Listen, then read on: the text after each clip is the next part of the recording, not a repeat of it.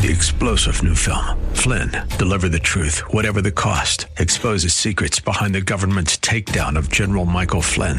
Flynn knew what the intel world had been up to. He ordered the first audit of the use of contractors. This set off alarm bells. He told the truth. He was the most dangerous person for Donald Trump to hire. They had to get rid of Flynn. Flynn, deliver the truth, whatever the cost. Available now. Watch it today. Go to salemnow.com. Salemnow.com.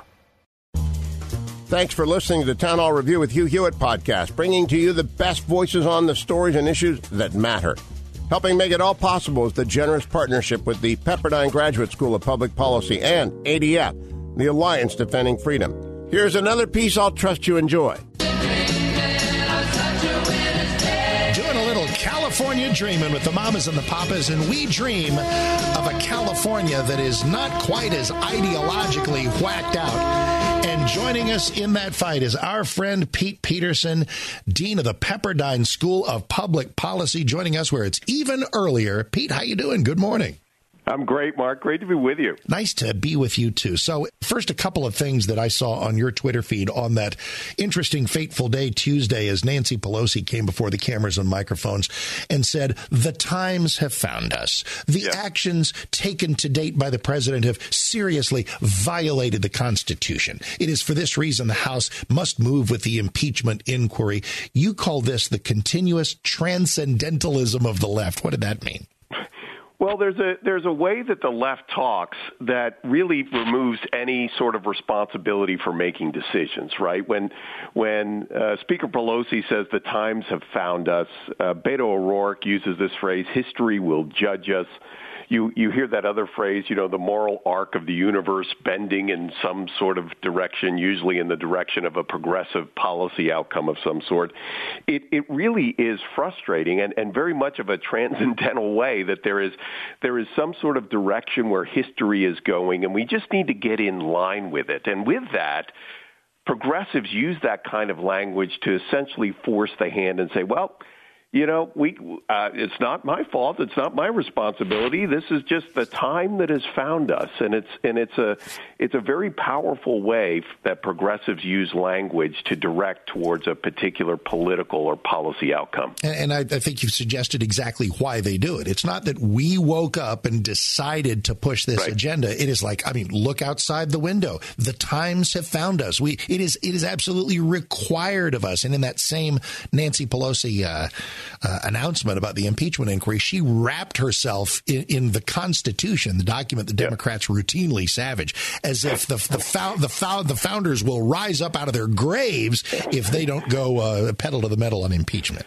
Yeah, that's I mean. There's that great biblical phrase, right? That we are we live in a uh, under a cloud of witnesses, right? That that supposedly in Hebrews, this case, yep. for, on the progressive version of that, not that they might take the biblical language seriously, right. but the founders are looking down upon us. And again, what it removes, and this certainly is what we teach at the at the graduate policy school, is there needs to be some real intentional deliberation where people sit down and talk through these very uh, pivotal decisions, historic decisions, and just to take a step back and just say, well, we, we really don't have a decision to make here because the time has found us or history will judge us if we don't do X is uh, is really important language that we really need to pick apart and and delve into. And and as you've identified, you are there on the shores of Malibu at the Pepperdine University School of Public Policy. You're surrounded by a lot of college age folks, and and you talk a lot about viewpoint diversity, and and, and wrote a great blog piece about that.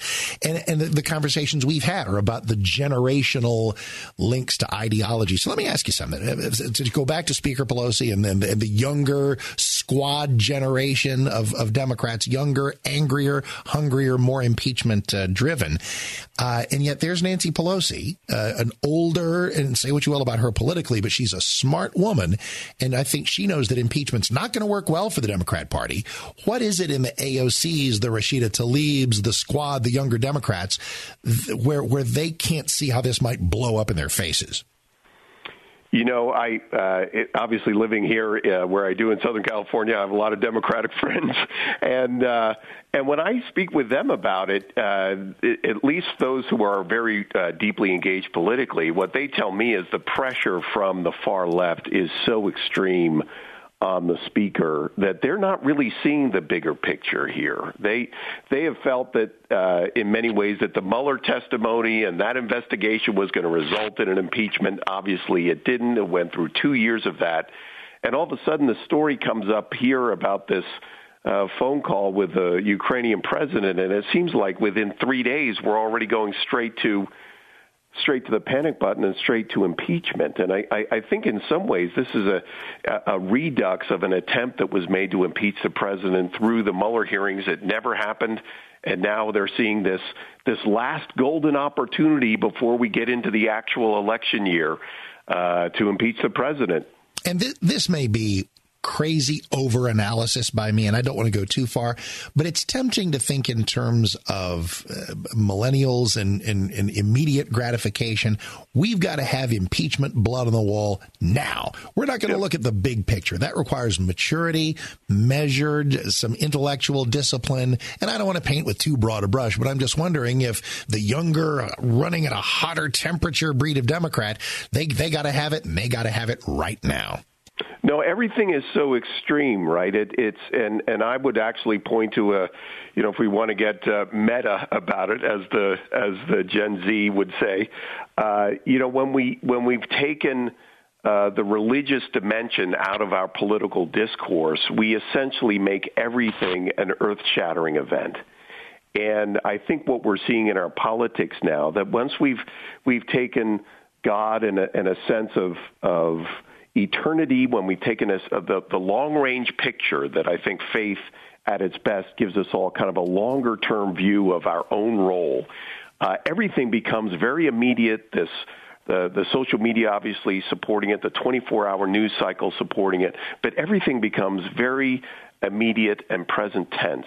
And I think with that, we're getting into these situations like we have now, where I'm sure for most of your listeners and for me, this seems that this this current impeachment crisis seems to have come almost out of nowhere, and we've gone from zero to 200 miles an hour in the course of in the course of uh, three or four days. Yeah, and this is what leads me to think that it may burn out and collapse under the weight of its own silliness. But boy, I'm done predicting what's going on. But I can predict, I can predict this: that at the Pepperdine School of Public Policy, there's calm and measured analysis all around. Pete Peterson is its dean on Twitter. He is Pete4CA, Pete the number four, CA as in California.